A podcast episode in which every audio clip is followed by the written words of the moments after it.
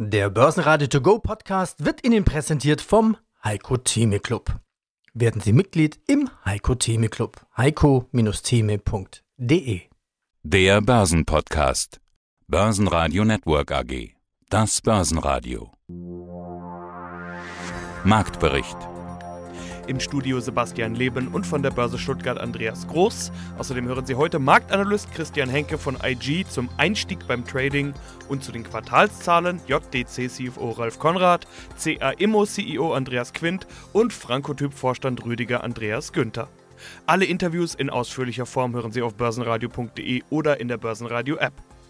Der DAX wiederholt im Prinzip seine Bewegung vom Mittwoch. Zunächst geht es runter in Richtung 13.000, dann wieder aufwärts, bis nur noch ein kleines Minus blieb. Am Donnerstag waren es minus 0,2% und 13.138 Punkte. Die 13.100 bleibt bestehen und damit bleibt ein solides Polster gegenüber der 13.000. Die Themen im Prinzip ähnlich. Also fast täglich grüßt das Murmeltier oder täglich grüßt der Handelsstreit. Handelsstreit und nochmal Handelsstreit. Mittlerweile gibt es ja Meldungen, dass es in diesem Jahr 2019 nicht mal mehr zu diesem berüchtigten Teilabkommen kommen wird zwischen USA und China. Und spannend auch die Frage, ob Trump die Demokratiebewegung in Hongkong tatsächlich in seiner Unterschrift auch offiziell unterstützt. Damit diese ja, Vereinbarung, die durch den Kongress durchgewinkt worden ist, ob die dann tatsächlich auch Gültigkeit erlangt. Sollte es dazu kommen, hatte China kürzlich auch entsprechende Gegenmaßnahmen angedroht, wie die auch immer heißen können. Also das ist sicherlich ein Nebenkriegsschauplatz zu diesem Handelsabkommen, aber ganz klar, das trifft sich dann auch dort wieder. Es gab leicht optimistische Töne, die heute Morgen gekommen sind vom chinesischen Vizepremier Liu He, der gleichzeitig auch der Verhandlungsführer ist in diesem Handelsstreit. Aber wie gesagt, wir sind erstmal schwach gestartet, auch nochmal richtig runtergegangen in die Knie und jetzt zur Mittagszeit kommen wir aus dieser ganz tiefen Hocke zumindest ein bisschen wieder nach oben. Ja, guten Tag, meine Damen und Herren. Mein Name ist Christian Henke. Ich bin Senior Market Analyst bei IG Europe in Frankfurt. Und in Frankfurt treffen wir uns auch World of Trading. Deinen Vortrag, den du gerade gehalten hast, leider habe ich ihn verpasst, weil ich hier auch etwas busy bin, aber ich weiß ja schon, was das Highlight war, nämlich der Münzwurf. Das wollen wir mal ein bisschen erklären. Wir haben da schon mal drüber geredet. Gerade beim Trading sagen ja viele, ja, dann kann ich auch eine Münze werfen. Du hast gesagt, dann mache ich das doch. Erklär mal bitte den Hintergrund. Ja, das habe ich in der Tat gemacht. Ich habe vor ungefähr zwei, drei Jahren ein Buch gelesen von Joe Ross, einer der bekanntesten Trader in den Vereinigten Staaten. Und er schrieb halt, ja, der Einstieg in eine Position, ob jetzt Long oder Short, ob in Aktien oder CFDs oder halt wie bei uns jetzt neuerdings in Turbo 24 Zertifikaten, das spielt keine Rolle. Der Einstieg ist gar nicht so wichtig, der Ausstieg ist viel wichtiger und man kann für den Einstieg eine Münze werfen. Das habe ich, wie gesagt, Sebastian gemacht, habe dann für die Jahre 2014 bis 2018 eine handelsübliche 1-Euro-Münze geworfen und bin dann, wenn Kopf oben lag, long gegangen und wenn die Zahl oben lag, short. Das heißt also zur Eröffnung des ersten Börsentages eines neuen Monats habe ich dann ganz einfach eine Position eröffnet Jetzt muss man natürlich dann aber auch das Ergebnis messen können, hat Joe Ross recht oder nicht. Und hat natürlich dann, wie Sie es gehört, ein Kursziel berechnet anhand eines Indikators, das war der Average True Range, und auch den wichtigen Stop-Loss platziert. Naja, auf alle Fälle, kurze Rede, keinen Sinn. Nach fünf Jahren konnte ich in vier Jahren den DAX schlagen. Also das heißt, der Münzwurf war in vier von fünf Jahren deutlich besser als der DAX. Und das Ergebnis war nachher noch frappierender. 2018 ein sehr schlechtes Börsenjahr. Aber in dem Jahr konnte ich mit dem Münzwurf, das heißt also für die ersten paar Tage eines neuen Monats bin ich long gegangen und dann ist der übergeordnete Abwärtstrend wieder voll in Fahrt gekommen. Letztendlich also konnte ich mit diesem statistischen Versuchsaufbau halbwegs beweisen für einen Zeitraum von fünf Jahren. Der Einstieg ist zwar wichtig, aber er wird teilweise etwas überbewertet. Und dann haben wir noch die Berichtssaison, die ist immer noch nicht vorbei und es ist einer der letzten Berichtsdonnerstage des Jahres. Kommen noch mal einige Firmen dran, ganz viele Nebenwerte und eine Firma, die ehemals DAX-Wert ist, inzwischen ja auch in die zweite Reihe abgerutscht. ThyssenKrupp mit Zahlen, da schauen nach wie vor viele drauf und wir tun das jetzt auch. Wie waren denn die Zahlen?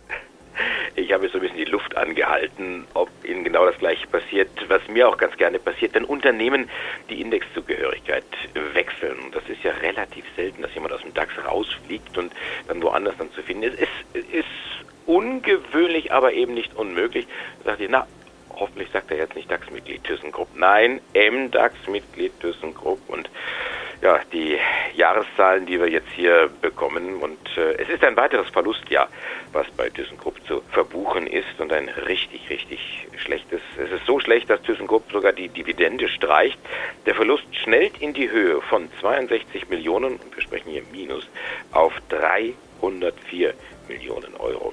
Das Stahlgeschäft läuft schlecht. Verluste im Anlagenbau, Restrukturierungskosten, Rückstellungen für Kartellverfahren. All das schlägt natürlich kräftig ins Kontor. Diese Zahlen sind insgesamt noch schwächer als befürchtet.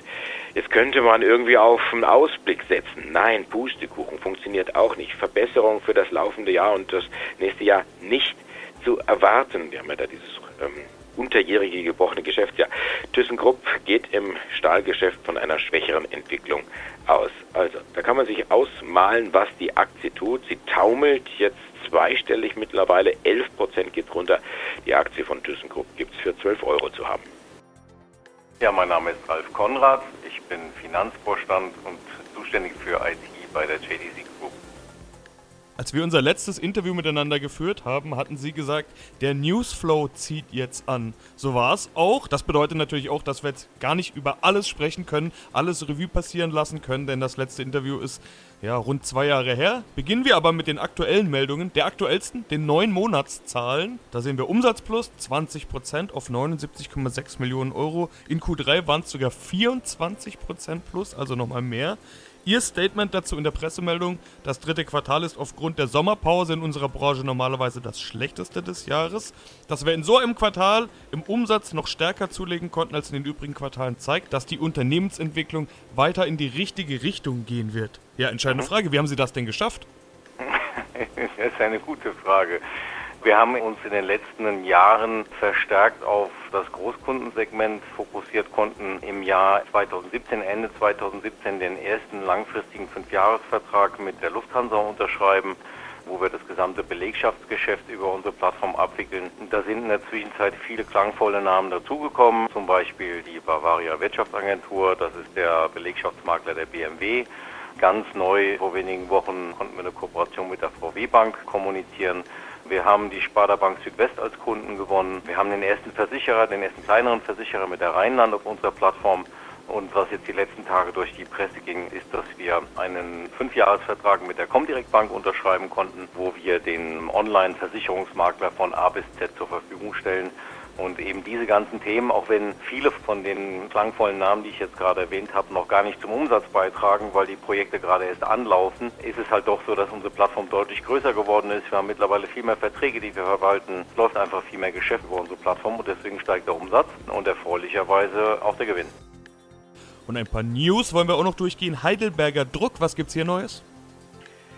Wir hatten da, ich muss ein paar Wochen her sein, mal drüber gesprochen, dass man sich stärker auf das Kerngeschäft fokussieren will. Und jetzt geht man da auch den entsprechenden Weg und verkauft den Bereich Hightech Coatings an einen Konkurrenten, der da heißt ICP.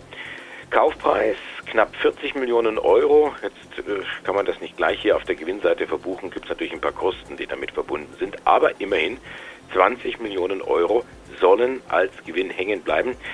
Der Verkauf ist angekündigt, muss noch genehmigt werden, deswegen muss man dann auch so ein bisschen mit dem Konjunktiv dann entsprechend reden.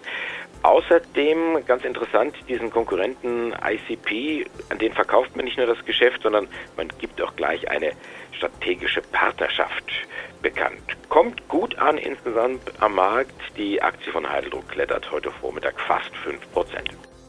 Rüdiger Andreas Günther, CEO und CFO von Franco Postalia. Guten Tag. Und sie haben Zahlen vorgelegt. Umsatz stabil mit 152,4 Millionen Euro. Das bereinigte EBITDA steigt um 19,9% auf 22,0 Millionen. Ihre eigene Überschrift der Pressemeldung. Frankotyp überzeugt mit starkem dritten Quartal. Wie gut war also das Jahr bisher und vor allen Dingen Q3? Q3 war wie erwartet sehr, sehr stark. Wir sind ja im ersten, zweiten Quartal etwas schwächer hinein gestartet, hatten einige Verzögerungen bei unseren äh, Produkten und äh, bei unserer Produkteinführung und das haben wir wie erwartet und wie auch versprochen im dritten Quartal aufgeholt und haben dann ganz gute Entwicklung gemacht, mit der wir zufrieden sind und die uns auch für das Ende des Jahres optimistisch in die Zukunft blicken lässt. Entwicklung ist ein gutes Stichwort. Wir verfolgen Ihre Entwicklung ja seit einiger Zeit und haben auch diesen Transformationsprozess genau beobachtet. Stichwort Act-Strategie. Äh, zuletzt wurde da über IIoT gesprochen, also nicht nur IoT, Internet of Things, sondern eben IIoT bei Ihnen. Äh, Im letzten Interview haben wir das ganz ausführlich besprochen. Früher war eine meiner ersten Fragen, beziehungsweise das Intro bei Ihnen immer Francotyp Postalia, der Hersteller von Frankiermaschinen. Das stimmt nach wie vor, aber jetzt heißt es bei Ihnen in den Meldungen Experte für sichere Kommunikation. Wie sehr sind Sie denn inzwischen neu aufgestellt? Anfang des Jahres hatten Sie mir bei einer ähnlichen Frage ja mal gesagt, dass Sie sich inzwischen dramatisch gewandelt haben. Also wir haben uns dramatisch gewandelt, was unser Produktspektrum angeht und die Ausrichtung in unseren Unternehmen. Es macht sich schon bemerkbar, auch in dem Wachstum digitalen Produkte. Wir sind 16 Prozent alleine bei den digitalen Produkten gewachsen. Nichtsdestotrotz ist es die 18 Monate, die wir sozusagen seit Auflegung der Strategie und Etablierung, Erfindung, Entwicklung, Ausbreitung in den Markt sind erst 18 Monate vergangen, ist natürlich, was die Profitabilität angeht und die Auswirkung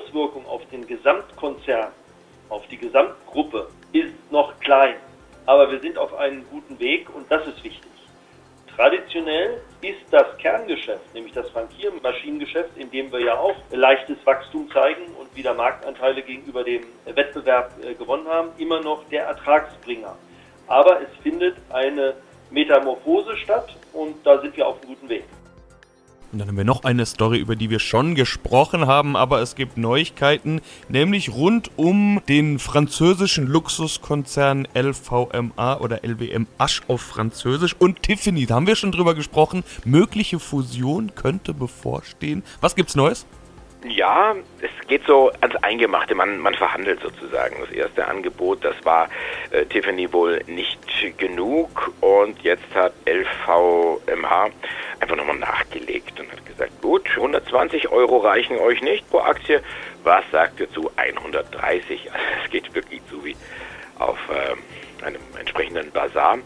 Und das führt angeblich, auch das ist nicht bestätigt, das führt angeblich dazu, dass beide Unternehmen sich unterhalten. Was dann am Ende rauskommt, ist natürlich völlig offen.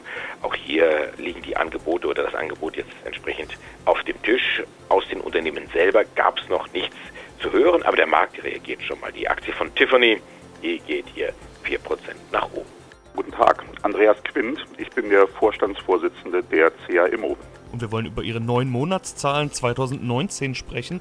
Immobilien sind ja nach wie vor ein Thema, das sehr gut läuft und das sieht man auch in ihren Zahlen 30,9% plus auf 177,9 Millionen, rund ein Drittel mehr Gewinn. Die Rede ist von höheren Mieterlösen und von einem deutlich höheren Neubewertungsergebnis. Was war ausschlaggebend? Spielt ja schon eine Rolle, insofern wichtig, um abzuschätzen, ob solche Sprünge in Zukunft häufiger zu sehen sind oder ob das jetzt eben einfach ein Neubewertungsergebnis ist. Ja, vielen Dank für diese Frage. Wir haben ja verschiedene Kennziffern, die unser Ergebnis darstellen. Die für das nachhaltige Ergebnis wesentliche Kennziffer bei Immobilienaktiengesellschaften ist ja der sogenannte FFO 1, Funds from Operations. Das stellt das nachhaltige Ergebnis dar und dieses nachhaltige Ergebnis ist in den ersten äh, neun Monaten 2019 auf 101,4 Millionen Euro gestiegen von 93,7 Millionen Euro im Vorjahr. Das sind 8,1 Prozent. Und äh, das basiert darauf, dass unsere Mieterlöse in den ersten neun Monaten 2019 um fast 10 Prozent auf über 155 Millionen Euro gestiegen sind. Also das nachhaltige Ergebnis ist jetzt nicht um 30 Prozent gestiegen, sondern um 8 bzw. 10 Prozent. Das ist, wie der Name schon sagt, nachhaltig, weil wir im Prinzip unsere Mieteinnahmen bei einem nahezu vollvermieteten Portfolio vor allem durch zwei Maßnahmen steigern. Einerseits durch den Ankauf von Immobilien und andererseits, und das ist auch eine Besonderheit der CA Durch eigene Projektentwicklungen, die wir hinterher in den Bestand übernehmen. Und jetzt ist das so, wir kaufen im Prinzip jährlich Immobilien und wir übernehmen auch jährlich Immobilien in unseren Bestand. Und es dauert dann immer eine gewisse Weile zwischen dem Kauf und äh, der Wirksamkeit äh, der Mieteinnahmen können durchaus Monate vergehen. Und auch bei neu fertiggestellten Objekten kann es einige Zeit dauern, bis man entweder die Vollvermietung erreicht hat oder auch bestimmte Übergangseffekte ausgelaufen sind. Wir haben in den letzten äh, Jahren Projektfertigstellungen gehabt, die wir übernommen haben mit einem Gebäude, das wir an die KPMG Wirtschaftsprüfungsgesellschaft in Berlin vermietet haben. Wir haben ein Intercity Hotel in Frankfurt am Hauptbahnhof in den Bestand übernommen oder hier in Wien das Gebäude wie das Bürogebäude wie an der Erdberger Lände oder die sogenannten Orchidea Towers in Bukarest. Das sind die eigenen Objekte der letzten Monate, die äh, jetzt voll in die Mieteinnahmen reinlaufen und daher kommt diese Steigerung. Und dann nehmen wir doch noch eine Meldung aus dem DAX mit. BMW hat etwas zu verkünden. Was denn? BMW und das Thema Elektromobilität. Dreh- und Angelpunkt ist ja hier immer das Thema Batterien und da greift man jetzt tiefer in die Tasche und hat das Auftragsvolumen für die Batterien entsprechend noch einmal erhöht. Man hat hier zwei Kernlieferanten, mit denen man zusammenarbeitet auf der Lieferanten-Kundenbeziehung. Zum einen sind das Samsung und CATL. Das Volumen mit CATL aus China, das steigt von 4 Milliarden auf, jetzt kommt 7,3 Milliarden Euro und CATL baut derzeit ein Werk in Erfurt, was dann auch irgendwann äh, nächsten anderthalb Jahren tatsächlich fertiggestellt werden soll. Und dann haben wir noch Samsung, genauer gesagt, das ist ja so ein Konglomerat, muss man genau hinschauen, Samsung SDI aus Südkorea als Batterienlieferant. Hier hat man einen Liefervertrag abgeschlossen über 2,9 Milliarden Euro. Also in Summe hat man jetzt hier Aufträge platziert von mehr als 10 Milliarden Euro für Batterien. Die BMW-Aktie heute marktkonform im Minus mit 0,3 Prozent. 73 Euro und 13 kosten BMW. Und dann habe ich noch eine kleine Nachricht gefunden aus dem Bereich Biotech. Der Forschungschef von Morphosis hat seinen Rücktritt erklärt. Er heißt Dr. Markus Enzelberger. Bis zum 29. Februar 2020 will er noch dort arbeiten, wird dann aber das Unternehmen verlassen, will sich neuen Aufgaben widmen. 17 Jahre war Enzelberger bei Morphosis hat er also in den letzten Jahren den Bereich Forschung geleitet. Und dieser Bereich Forschung, der wird, und das ist gleich die Nachfolgefrage, wird integriert in einen anderen Bereich bei Morphosis, nämlich den Bereich klinische Entwicklung. Also da wird es dann keinen neuen Vorstand geben, sondern der Vorstand von der klinischen Entwicklung wird das dann eben mitmachen. Kommt nicht so gut an am Markt, die Aktie etwa 2% im Minus. Börsenradio Network AG Marktbericht Der Börsenradio To Go Podcast wurde Ihnen präsentiert vom Heiko Theme Club. Werden Sie Mitglied im Heiko Theme Club. heiko-theme.de